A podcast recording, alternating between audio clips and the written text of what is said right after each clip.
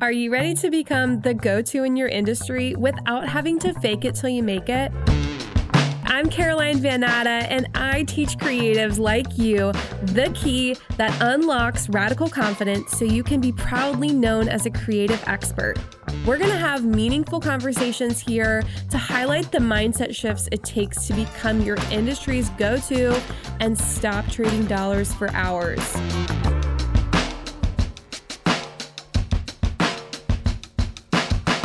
Hey guys, today I'm talking with Jess Jordana. She is a copywriter and has the Promptlet shop where you can get these amazing prompts and templates to make your website copy and so many amazing things in your business. We had this conversation as we are kind of going through everything with the coronavirus, and we wanted to talk about some things that we thought were always relevant, but super relevant right now because you might be experiencing a lot of noise online. You're seeing that. And so you're wondering if people are even listening to what you're saying or how you can make your message stand out or how you can really communicate your value, which you guys know I love talking about. And Jess shares so many valuable tips. You're going to want to be taking notes while listening to this or listen to it for a second time because there are things you can start implementing now with your email, your Instagram captions, however you're communicating in your your business. And I'm just so grateful that she came on the show and that we were able to do something that's so relevant right now. And she shares so much of her genius. I know you're going to love it.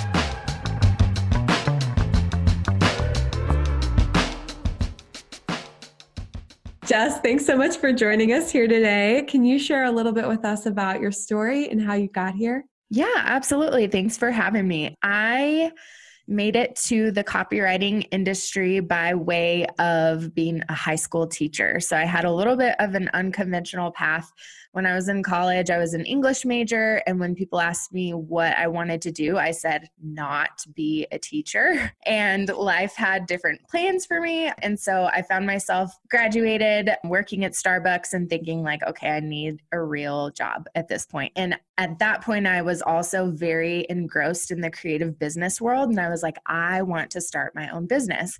But I had no audience, I didn't know what people needed. And so God really put teaching in front of me as a path. And I thought, okay, this is going to be great. It's going to be super easy and I can write whenever I get home. And that was like the rudest awakening I've ever had in my life.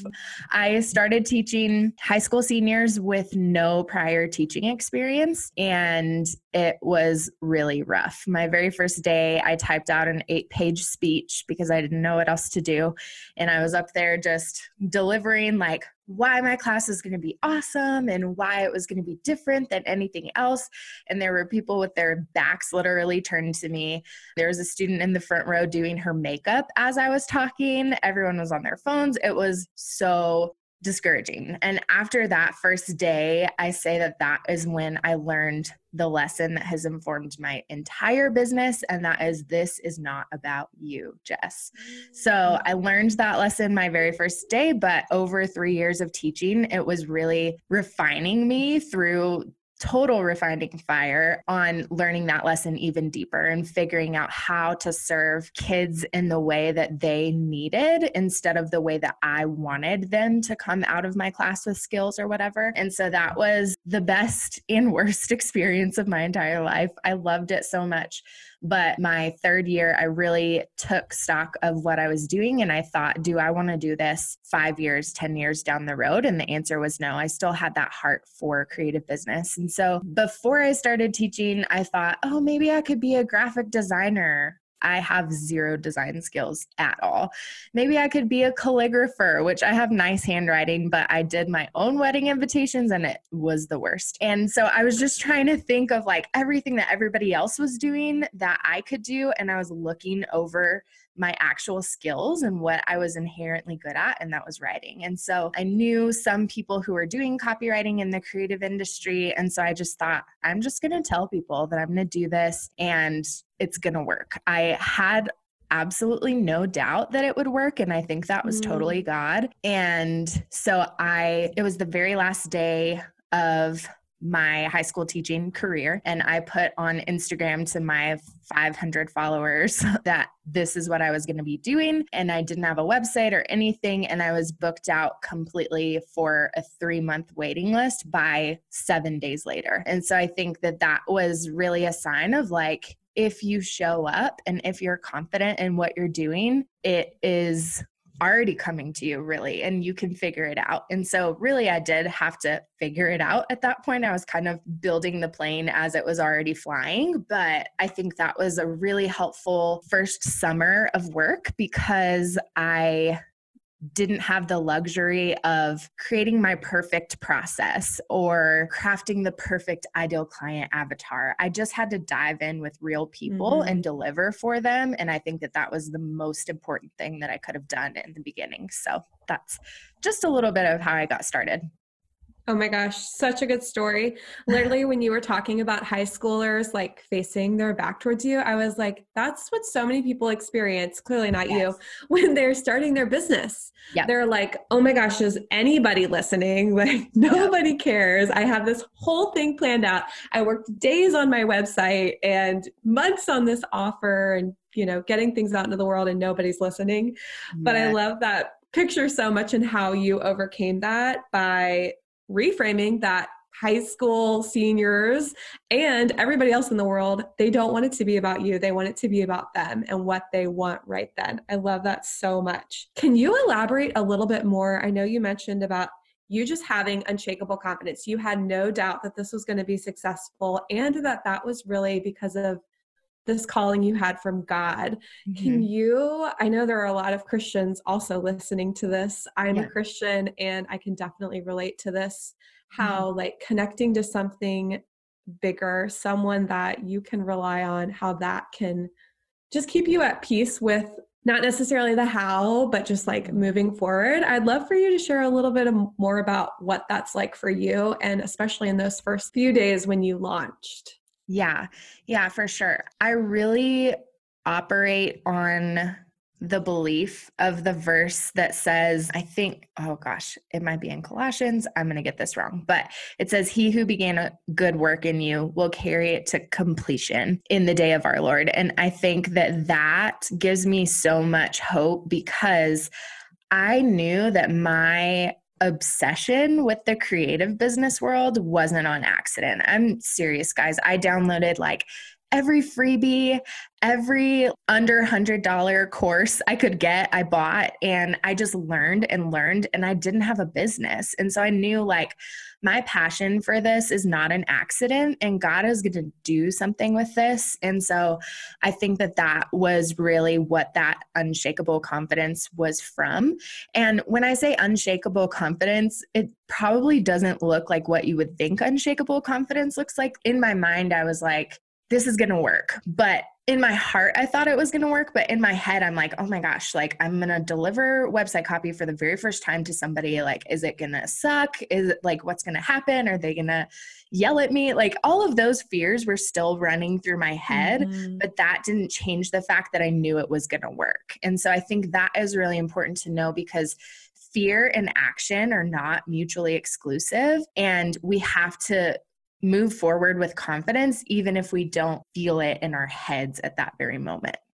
Yeah, no, I think that's such a great illustration. I talk a lot about not faking it till you make it because that gets yeah. thrown around a lot. And I've heard a lot of coaches just be like, you got to fake it till you make it. But it also if there what's on the other side of not faking it till you make it it doesn't mean that there aren't voices inside your head or there right. aren't these deep rooted like in our brain subconscious fears about people not liking us i mean we're humans and god created us and it was for connection and sometimes yeah. we can get in our head and because of past experiences or other beliefs we believe that something's not going to work for whatever reason i love that so much yeah. when we also believe that we're called to something bigger so mm-hmm. thank you so for much sure. for sharing that yeah. So tell us a little bit about what those first few months of working with clients was like. I love so much you talking about taking action, not figuring out this perfect process or ideal client avatar and just mm-hmm. diving in there. I'd love to hear about what those few months were actually like and what you came out on the other side learning. Like, do you now or after those three months, did you have much more clarity on your niche, your ideal client, and things like that? Mm-hmm. Yeah. So the first few months looked like a lot of calls with clients. So I had to really like dive in deep with the clients that I had in order to kind of figure out the questions that I needed to ask them. And because I didn't have like a questionnaire or anything like that. And so I was kind of creating that as I went. And so, really, I think that one thing that I focused on was capturing those things as soon as I quote unquote figured them out. Like, still, they were pretty fluid, but I would record a call that I had with a client and then I would go back and watch that call and I would write down the questions that I asked them because I really was just like verbally processing with them and going deeper with them. But those were questions that I needed to ask everyone. And so I really just worked hard to capture those things as I was doing that. And I worked on giving myself time limits at the very beginning because I knew if I let myself research as much as possible, if I let myself rewrite and rewrite things. I still rewrote things, but it could take forever. And so I really just worked on defining the amount of time. Like, I have one full day to write this homepage. And now I can write them a lot more quickly than that. But for me at that time, that was a stretch. And so I mm-hmm. knew like I have to get this homepage done. And so I had to focus, I had to make sure that I wasn't researching too many things and that I was just using the data that I had from my clients and things like that. Because I think as a creative business owner, you can learn forever, but you have to figure out how to put those things into action and apply what you're learning mm-hmm. because otherwise, learning is just another form of procrastination, really. So, I think those were the most important things that I did in my first few months. And now that I'm thinking about it, I also made a point to not remind my clients that I was a beginner. They knew that I was a beginner, but I didn't want to be like, well, this is my first time, so I'm sorry if this is blah, blah, blah, like self deprecating kind of. And really, that becomes a self fulfilling prophecy of, you're telling yourself, I'm a beginner and I don't know what I'm doing, instead of they hired me because I'm more of an expert in this than them and I'm going to be able to deliver better than they could on their own. And so I think owning that is really important, even at the beginning. I love that. Yeah. I always talk about how we expect that we have to be like 10 steps ahead of our client when yes. really they just need us to be like a few steps ahead so that we can help them get from you know the first step to the second. That's so awesome. Mm-hmm, for sure. So can you tell us a little bit about the promptlet shop mm-hmm. and how you launched that and kind of what it is? And i'd also love to hear about so we're recording this about a week before it's launching and a lot of things are going on with the coronavirus. I'm sure they still are if you're listening to this. But i'm curious like if that's kind of if you've seen any shifts right now in how people are buying or wanting to use those templates Mm-hmm.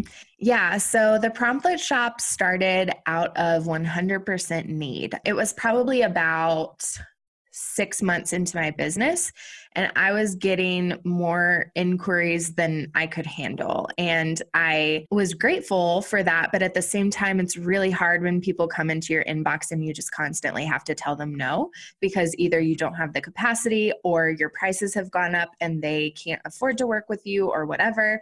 And I didn't have another option to give them. And I didn't know of really any copywriting templates out there. And so I went to a mastermind retreat. It was my very first one one with Jessica Rasdall. She was my first mastermind coach. And we were sitting in a circle and we were all thinking about what our scalable product was going to be because we were all talking about like okay we're tapped out for client work everybody in that group was so we have to figure out a way to find something that will scale and everybody said just don't do a course do templates and i was like hold on, let me tell you about templates and why they're the worst. because I have a personal vendetta against templates after being a high school teacher and knowing that the template doesn't matter if there's not substance to fill it. And so constantly I would get assignments from students where they would quote unquote follow the requirements, but it wasn't actually saying anything. And the same thing I've seen with websites that people are just filling in the blanks, but there's not captivating substance there that's going to get the attention of their people, show them the value that they deliver, all of that kind of stuff. And so I was like, templates don't work. One size fits all templates do not work. And they were like, what would be the process for you to coach somebody into filling a template well. I said, I think I would have to give them prompts in order to get the right ideas out of their head and onto paper so that they can fill that with that substance. And they were like, okay, do that. And so then the promptlet shop was born because prompts plus template. So really it was born out of a very specific need, but knowing that I didn't believe in how most people were filling that need. And so I decided to kind of pivot it a little bit and go at it in a different direction. But I also knew that my audience didn't want another course and they don't really want to learn how to be an amazing copywriter. They want to just learn how to get copy on their website that works. And so I took that feedback and really messaged my product according to that. So that was how it really started. Okay, I love that so much. Mm-hmm. And tell us a little bit how like I'm just curious if people have been more interested in it right now because I know a lot of entrepreneurs have maybe more time on their hands, mm-hmm. but also a lot of people are talking about how like people aren't ready to invest. And I feel like I'm just curious what you've kind of been seeing going on the past few weeks. Yeah, it's 50 50 to be honest. I have people in my DMs who are saying, oh my gosh, website copy is on my quarantine list. Like, absolutely, because they've put it off forever and they know that it's a lot of people that have been following me frequently and have seen all of like the case studies and how well people do with the promptlets i think that i also have gotten people who are saying I know this is important and I'm saving for it. Uh, that is one of my favorite responses in DMs, to be honest, because it shows people know their numbers and they know what's valuable and they're trying to work toward being able to invest in what's valuable for their business. So I love that. But there are also people who are like,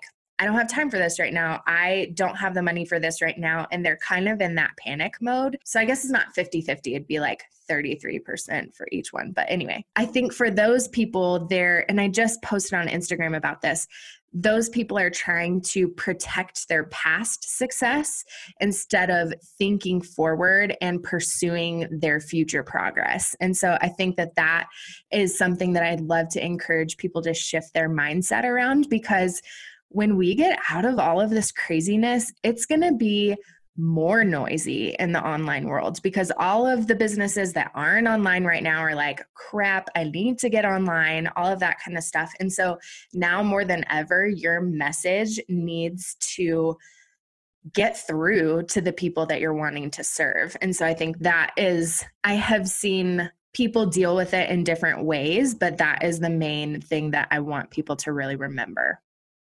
Mm-hmm. Yeah, that's so helpful.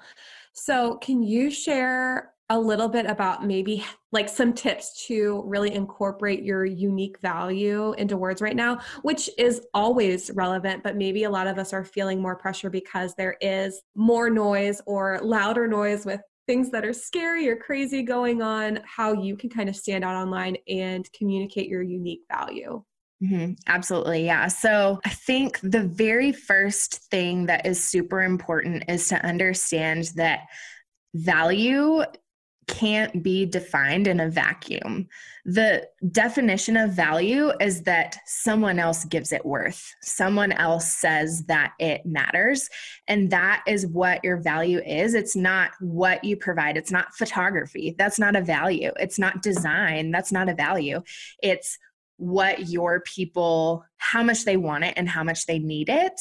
And so your job is to paint that picture whenever you're talking about your value. So i think it's really important to think through not just like what do you do? I think a lot of times we think like okay my value proposition like I am photographer. like that is so simple. That's the value I provide, right? But I think you have to think through what do you do and how do you do it differently? And that question can give you a variety of different things. For a designer, it might be that you approach the actual design differently. It might be that you have a different style. It might be that you get a different result for people than they're used to. It could be any different angle, but when you think of how do you do it differently, that's going to give you more of your actual value. But the second thing kind of ties in with that first one. I want you guys to ask real people better questions. So this goes back to the fact that at the beginning I didn't have time to craft the perfect ideal client avatar. I think we waste a lot of time on those exercises when really we should just be asking the people that we're actually serving or who we want to serve questions about what they want and what they need. And that is going to help give you that, like, how do you do it differently thing, especially if you talk to mm-hmm. past clients about that. So, three questions that I typically say to ask your people is number one, what are you struggling with most right now? I guarantee that we all think we know that answer, but we don't know mm-hmm. it in their mm-hmm. words. And so you need to ask them that. And the second one is what would happen if you couldn't overcome that problem? So, number one, what are you struggling with most right now? Number two, what would happen if you couldn't overcome that problem? And that is going to give you why it matters. That is going to give you the stakes because when I sent these questions out, the last time I send them biannually, the last time I sent them out, I said, What would happen if you couldn't clarify your message? And I had people telling me that they would have to shut their business down, that they were going to be homeless, I had people telling me that they were going to have to stay in their soul sucking job forever. And like, those are things that I'm like, yeah, you need to be clear because you get more clients. But those are the stakes that I don't think of because it's something that comes naturally to me. And so that is the information that we really need to get from our people. And so then the question number three is what would it look like if you could overcome that? And so we can paint the picture of what it looks like if they don't, and we can paint the picture of the vision, like what it looks like on the other side of that problem. And that is a robust message. That is something that's going to speak to your people and give them the value that they want because you have what they need. And so I think that those questions are really important. And then the third and final step is to steal their language. Like, verbatim steal it don't make it sound better don't like fix anything just steal their language because they're going to talk about it in a way that they understand and that means that your other ideal clients are going to understand that and so that's something important that i think we skip over sometimes even as copywriters if there's copywriters listening sometimes we think like oh that's good. Let me just like jazz it up a little bit and then i'll put it in there. But no just leave it and it's going to speak directly to them. And so i think those three things i'll review really quickly. One knowing that your value doesn't exist in a vacuum two asking real people better questions and three stealing their language verbatim is going to really strengthen that value that you're putting in words on a page yeah, that's so amazing. And I I love that method. I do that too. Mm-hmm. It's so easy to getting in your own techie language, you understand how to solve their problem. You understand what they need yeah. not what they want. So it's like so yeah. hard to paint the picture like you said of that value mm-hmm. because it is just their perception their choice of what they value and what they want. I love that process so much because i feel like so many people skip over that. They maybe do like an instagram poll or they just have a quick conversation with people where they're maybe not asking as pointed questions right. they're just taking something they've been hearing which might even be other peers talking about you know right. stuff in their language. It's so so valuable to do that. I actually, when I started my coaching business, I did free coaching mm-hmm. and I also did that as market research. I gathered testimonials and I got to ask those questions and get their language. And it was so helpful. Yeah, I, I think a, a helpful exercise to do, I don't know if you guys have heard of the before after bridge, like copywriting technique, but it's like, where are they before they work with you? And then where do they want to go or want to be after they work with you? And then you define everything in the middle. I kind of mm-hmm. turn that a little bit and do the knowledge gap bridge. So it's like you said caroline what do they want? You define that on one side and i do it very visually like on a big sticky note paper. What do they want right now where they are? And then what do they need? Like what do you know that they need in order to get what they want but there's a huge gap in there because we, like you said, we have our expertise and we have so much experience in what they don't. And so then in the middle, you can go through and define everything that's keeping them or everything that's in between what they want and what they need. So mm. those are things like mindset. What are their limiting beliefs that are keeping them from understanding that that's what they need? Those are things like things that they've done in the past or experiences that didn't work or whatever. So defining all of those things in the middle is going to give you so much like you're going to have more content than you even know what to do with because you're mm. going to be able to speak to them exactly where they are and help get them to that thing that you know that they need. Yes, that's so good. I've literally had calls transcribed before and done exactly what you said, where you copy and paste on a sales yes. page. It's like it can be that simple. Yes. I'm curious if you have any tips or any headlines or email subject lines that we can use to kind of cut through the noise, really speak directly to people right now with everything going on. Yeah, absolutely. So everyone is in everyone's inbox right now. And it's the same thing as on Black Friday. I taught these tips around Black Friday too, because it's like, okay, how do I not just say like Black Friday sale or coronavirus update or whatever everyone else is saying? And so you know that you need to be in people's inboxes or you need to show up on Instagram, but you're wondering how you can actually get that information to people like in their brains.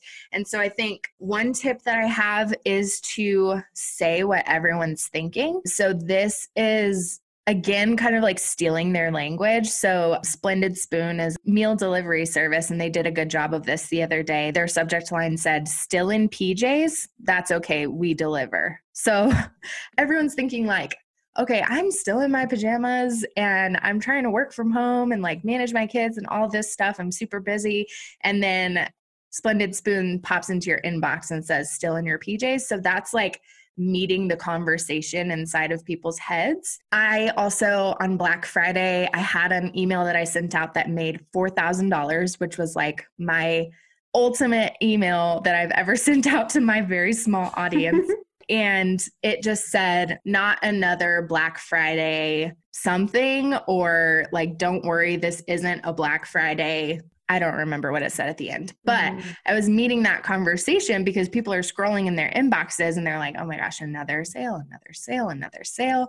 And so you can kind of like meet people where they are in that for your subject lines or your hook in your Instagram caption. Another really tried and true tip is to open a loop. So as humans, our brains are wired to close loops. And so that's why when somebody asks a question, we want to answer it. That's why when somebody says, once upon a time, we're like, once upon a time, what? Tell me. And so if you have a subject line that asks them a question that tells like the beginning of a story or something, that's going to open a loop in their brain and they're going to want to finish it by opening the email. So an example of one of the emails that I've written recently. I said, I still can't believe she said this.